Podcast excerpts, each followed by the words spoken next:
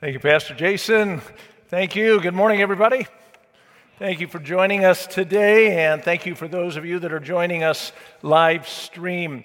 Uh, we hope that you had a wonderful time with Thanksgiving, right, with family and friends. Hope you enjoyed that experience. We, uh, we were uh, off to Columbus, Ohio, uh, the home of the excessively penalized and defensively challenged Ohio State Buckeyes. And, but we went to visit our uh, daughter, Susie, and son in law, Devin, and grandson, Samson. I said I'd do a shout out for them. So, hi, guys, they're watching on live stream. So, we had a great time and enjoyed that. My name is Dean, and one of the pastors here at Community Church of Greenwood. It's my pleasure and privilege to finish our series today in Transform. Pastor Jason began it 10 weeks ago. Pastor Brad made a great contribution toward it last week. And we look forward to finishing that and moving into the Advent season. One of the key verses that we've had was Romans 12, verse 2. Do not be conformed to this world, but be transformed by the renewing of your mind. And we hope that in doing so, we may live differently in the world and differently from the world. So that, as the Apostle Paul wrote to uh, young Titus, who was pastoring, said that in everything they, meaning we, that in everything we may adorn the doctrine of God our Savior. Isn't that good? That our life would so adorn, our lives would be so transformed, they would adorn, beautify the doctrine of God our Savior. So hopefully, we've allowed the Lord to transform us over these past 10 weeks, transform our character, which leads to a transformation of our relationships, which in turn leads to a transformation in our purpose in our life today and for our lives to come. One of the, the people that has really demonstrated a transformed life uh, in, in, years past, uh, transformed in his character, transformed in his relationships, transformed in his purpose, was Eric Liddell. Eric Liddell, the great Olympic champion uh, whose life is portrayed in the Academy Award winning movie Chariots of Fire. Uh, in the scene we're about to see in just a moment, Eric is trying to determine what God's purpose was for him regarding going to China on the mission field and for him to be participating in the opportunity to make the Olympic team. It was a very difficult decision for him. He was getting a lot of information, a lot of opinions from many people, particularly his sister Jenny. Let's take a look.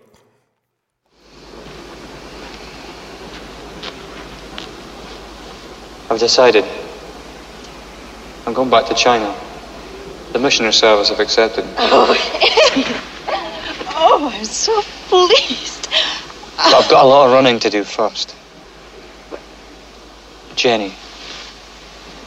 Jenny, you've got to understand. I believe that God made me for a purpose. For China. But He also made me fast. And when I run, I feel His pleasure. To give it up would be to hold Him in contempt. You were right. It's not just fun. To win is to honor him. Jenny. Jenny. I've got my degree to get. All that work. And then there's Paris. Olympic Games. There's just not enough of me.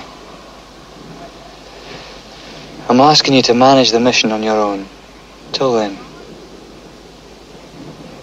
Will you do that for me, Jenny?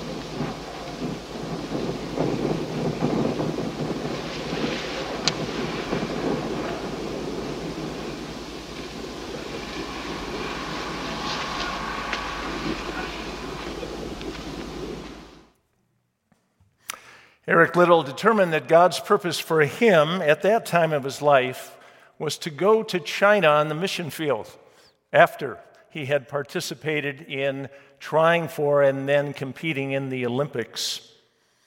He would go on to win Olympic gold, gain worldwide fame, notoriety, and influence because of that, and have a fruitful ministry in China, only to have his life cut short in a Japanese internment camp in China during World War II. We're left with the question how did Eric Liddell determine what God's purpose was for him at that time? Well, we don't know for sure. But the question for us this morning is how do I determine God's purpose for me? How do we determine it for our life at this stage, whether as a, a super senior or as a retiree or as a business person or laborer or stay at home mom or dad or as a student or as a parent, a grandparent, a great grandparent?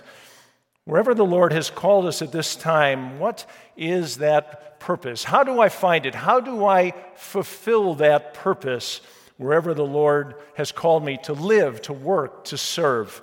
Well, let's look to the Word of God today to see some clear guidance to answer those questions. I've entitled the message today, Pursuing God's Purpose Provides Our Purpose.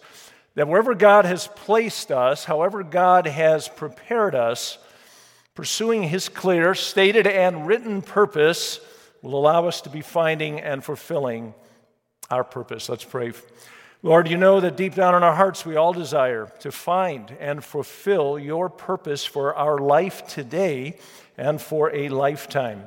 May you show us how we may do that for your praise and glory. And may the words of my mouth and the meditations of my heart be acceptable in your sight, O Lord, our rock and our redeemer. For I pray in Jesus' name.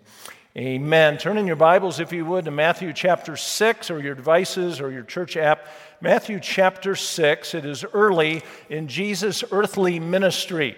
Chapters 5 and 6, and then again in 7, Jesus is giving what we know as the Sermon on the Mount. It is the greatest speech ever given, the greatest sermon ever preached. And Jesus is speaking there, and during that, those three chapters, he is saying there's basically only two ways to go. There is the way of the world, of religion, of self. There is the way of God's kingdom.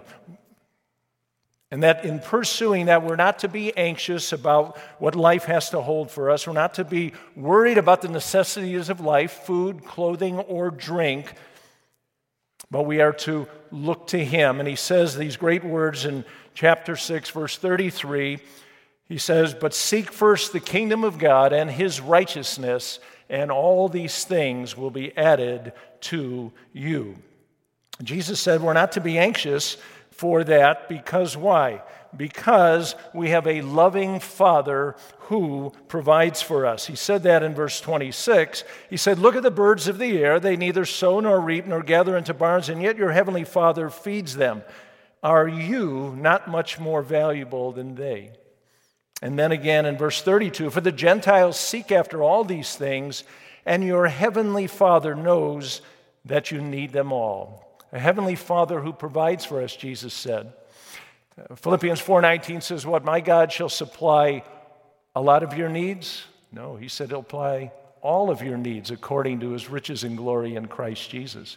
Jesus said not only we have a Father who provides for us, but we have a living faith that is present in us. Verse 30, he said, But if God so clothes the grass of the field, which today is alive and tomorrow is thrown into the oven, Will not much more he clothe you, O you of little faith? Jesus is saying you have faith, but you're demonstrating it in a little way.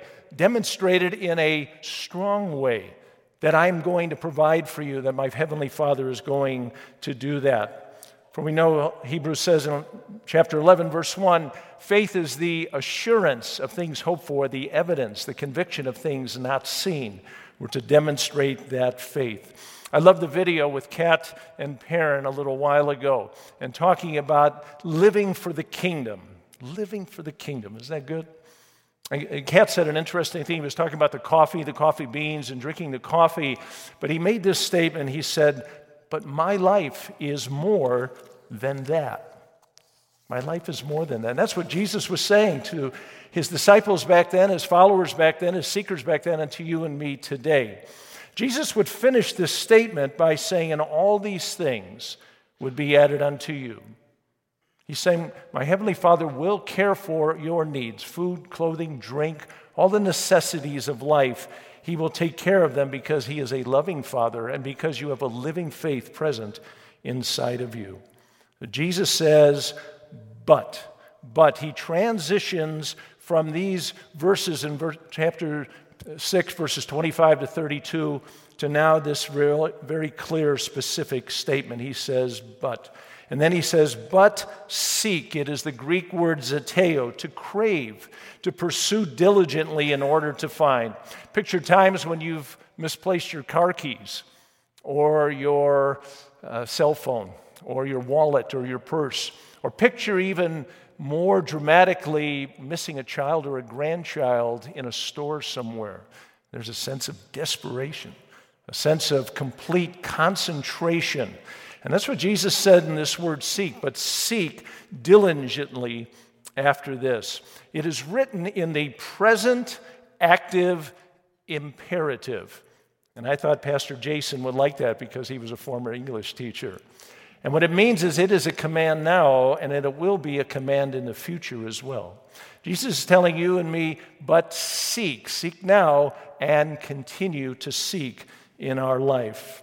It reminded me of Jeremiah in the Old Testament, God called the prophet Jeremiah to go to the Israelites. He had sent them into captivity in the land of Babylon because of their immorality, because of their idolatry. And yet, God said, Jeremiah, I want you to offer words of encouragement to them, even in the midst of this 70 year captivity. And in chapter 29, Jeremiah said, But seek the welfare of the city where I have sent you into exile and pray on its behalf, for in its welfare you will find your welfare.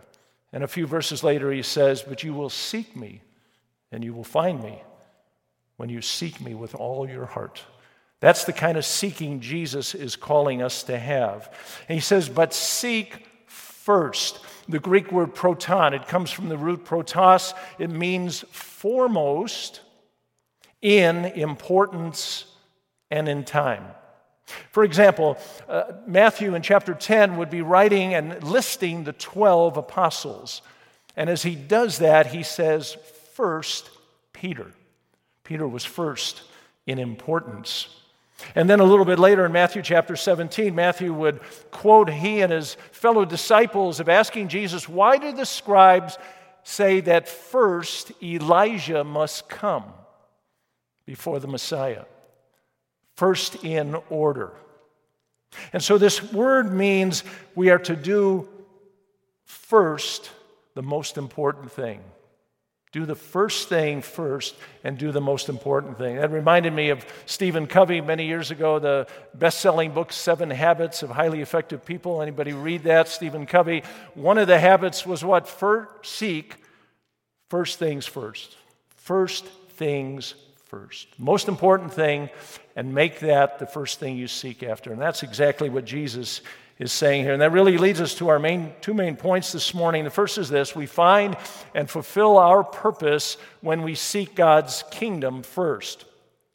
God's kingdom, big long Greek word, basileia uh, means the power, authority to reign, sovereignly to reign and rule and dominion. It is God's all encompassing reign, his reign on in heaven, his reign on earth. God demonstrated that, right?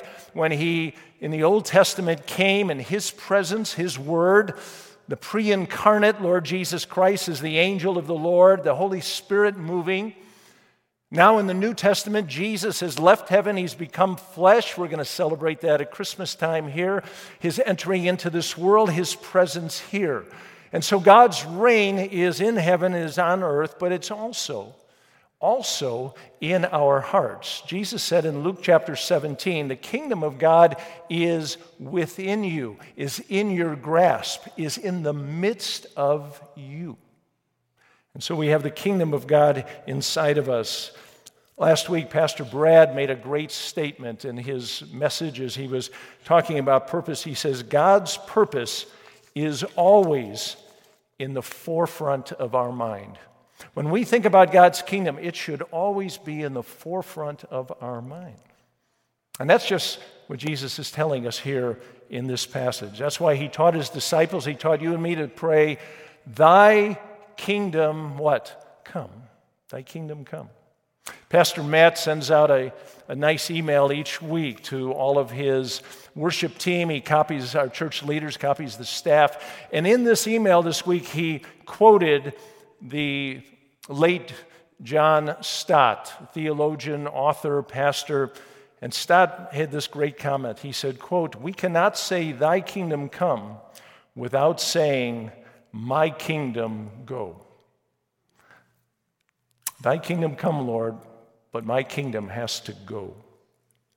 And someday, someday the seventh trumpet will sound, and the heavenly anthem will cry out, The kingdom of this world is become the kingdom of our Lord and of his Christ, and he shall reign forever and ever. Amen. Amen. The Lord Jesus is going to come and set up his 1,000 year millennial kingdom here as a prelude to the new heavens and the new earth. And if we have trusted Christ, if we're saved, we're rescued out of eternal hell, we will be in that eternal kingdom with him. And so Jesus is telling us to seek God's kingdom, seek his kingdom over our personal kingdom, over the kingdom of this world. And that is God's purpose for us. And you say, Pastor Dean, okay, uh, I believe we need to do that, but how do we do that? I'm glad you asked.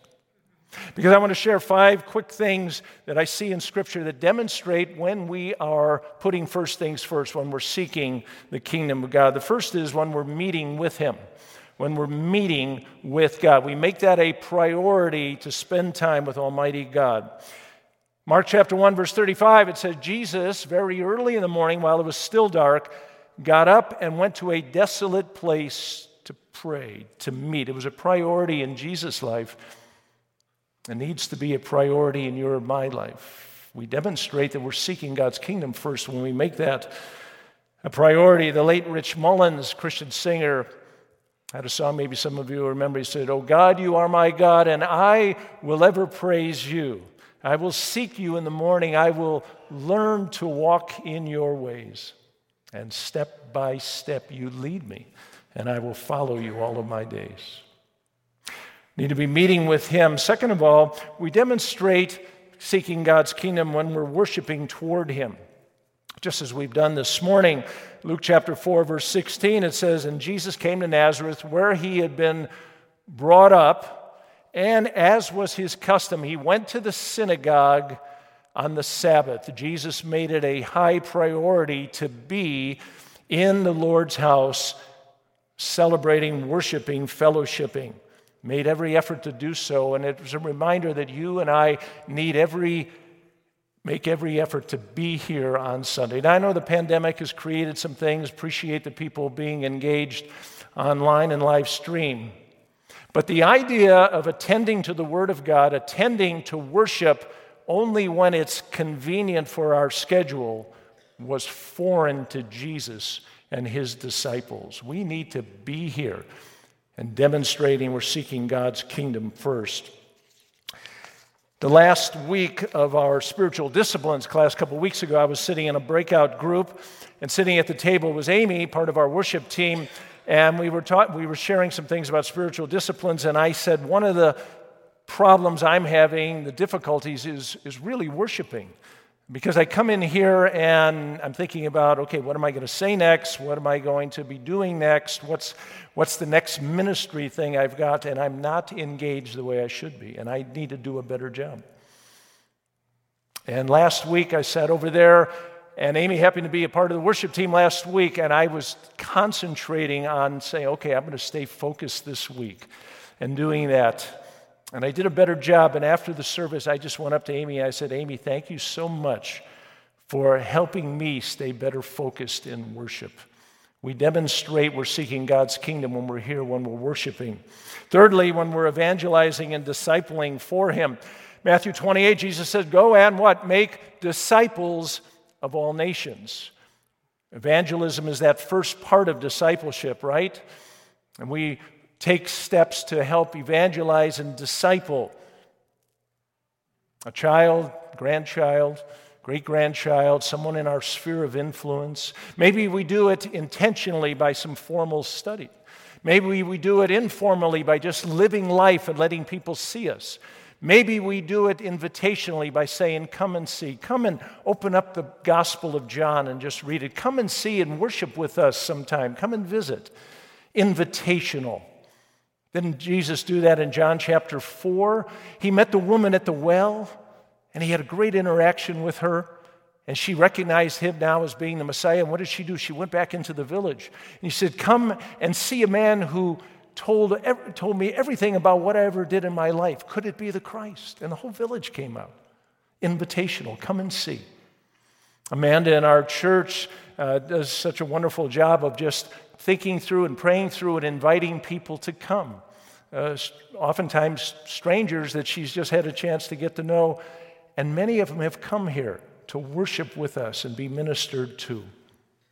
Fourthly, we need to be tithing to Him. Put first things first, we demonstrate our putting God's kingdom first when we're giving back to Him. Jesus said earlier in Matthew 6, when you give, when you give. And in chapter 23, he was challenging the scribes and Pharisees, and he said, You, you hypocrites, woe to you. He said, For you tithe off of mint, dill, and cumin, spices, but you neglect the weightier things of mercy, justice, and faithfulness. And then Jesus said this He said, These things you ought to have done without neglecting the former. Meaning what? You should have continued tithe. Yes, do the tithe, but don't neglect the things that are important with faithfulness, mercy, and justice. And that reflects our heart. Fifthly, we see that we put a priority of seeking God's kingdom when we're caring through Him. Mark chapter 4, Jesus had a busy day of ministry. He's tired. He gets in the boat. They're going across to the other side. A storm comes. And even the professional fishermen that were in the boat with him, what? They were worried about their life. And they woke Jesus up and they said, Master, don't you care that what? We are perishing. And they woke Jesus up out of his sleep. He looked around at that which he had created. He stood up he said, Peace, be still. And the waves were calmed and the winds died down. And it reminds us that we are to be the hands and feet of Jesus. We're to care for others. We're to care and think about them, pray for them, try to meet needs. Family members, friends, people in our sphere of influence. And when we do, we're helping bring calm and peace to their life because we're demonstrating the care of Jesus. And so we say we find and fulfill our purpose when we seek God's kingdom first. And my question is are you doing that? Are you demonstrating those and other activities in your life that are showing that you're putting God's kingdom first? Second of all, we find and fulfill our purpose, as the verse says, when we seek God's righteousness first. The Greek word means integrity, virtue, purity of life, rightness, correctness of thinking and feeling. And God has always had a heart for righteousness because that is his very nature. Psalm 11, verse 7 For the Lord is righteous and he loves righteous deeds. Proverbs 21 3 says, To do righteousness and justice is more acceptable than sacrifice. God is a God of righteousness. And so, how do we do that? Glad you asked. Because there's a few things that I think demonstrate the righteousness that we need to pursue. First is we need to have Christ's righteousness, right? We can't pursue the righteousness of God without having his righteousness. 2 Corinthians 5:21 says God made him Jesus who knew no sin to be sin for us so that we might become the righteousness of God in him. The great exchange, Christ who fulfilled all righteousness through a perfect life, died on the cross, could bear the punishment of sin upon himself. And when we put our faith and trust in him, God credits us, gives us his righteousness. It is the great exchange. I grew up and I knew about Jesus dying on the cross, but I really thought that just I, I earned my way to heaven by being a good person. And God had to bring me under deep conviction to say, you know what? You do not have the righteousness of Christ. You have never bowed the knee and trusted Him and asked for forgiveness. And God brought me under conviction and led me to repent and put my faith in Jesus, and that great exchange took place. And He rescued me out of eternal hell and brought me into His kingdom. Through that, we need to first of all have the righteousness of Christ. Second of all, Jesus said a chapter earlier, we need to hunger and thirst for righteousness. Blessed are those who hunger and thirst for righteousness, for they shall be filled, satisfied. We need to be pursuing that in our life. The Lausanne Covenant in 1974, evangelicals got together a long, long time ago. And yet, listen to what one of their statements said said quote we affirm that god is both the creator and the judge of all men we therefore should share his concern for justice and reconciliation throughout human society and for the liberation of men and women from every kind of oppression could have been written today couldn't it it's the pursuit we have. We haven't measured up to it but it's still we need to hunger and thirst for that. And finally lastly we need to help others to righteousness. We need to point them so that they can have the righteousness of Christ in their life, and then help them pursue the righteousness of Christ in living. Daniel chapter 12, verse 3, it says, And those who are wise shall shine like the brightness of the sky above, and those who turn many to righteousness like the stars forever and ever. I see Ron and Patty Collins here. They're very kind to my wife Betty and, and me, and we're able to stay in their basement apartment where our home's being built. And they live out in the country. I mean, they live out in the country. And driving in late at night sometimes, uh, I look up and I just I see a myriad of stars. And I've got this cool app on my phone, Stargazer, and I can hold it up and I say, man, there's Jupiter, there's Saturn, there's Venus, there's all these stars shining brightly. And then I think of this verse those that turn many to righteousness are shining like the stars forever and ever. God calls you and me to be shining lights for Him. Are you doing that? Are you pursuing His righteousness in your life and in your living? When we seek God's kingdom and righteousness, we are fulfilling God's purpose. Wherever we are, Wherever we go, we are to take that kingdom mentality, that righteousness with us wherever we go. Eric Liddell pursued God's kingdom and God's righteousness and discovered purpose in his life. And as he said, he found pleasure, God's pleasure, in doing so. Will you find your purpose? fulfill God's purpose, experience God's pleasure in your life today, in the season of life that you're in, by seeking His kingdom and His righteousness first. That is His call to you and you and you and you and you today. Let's pray.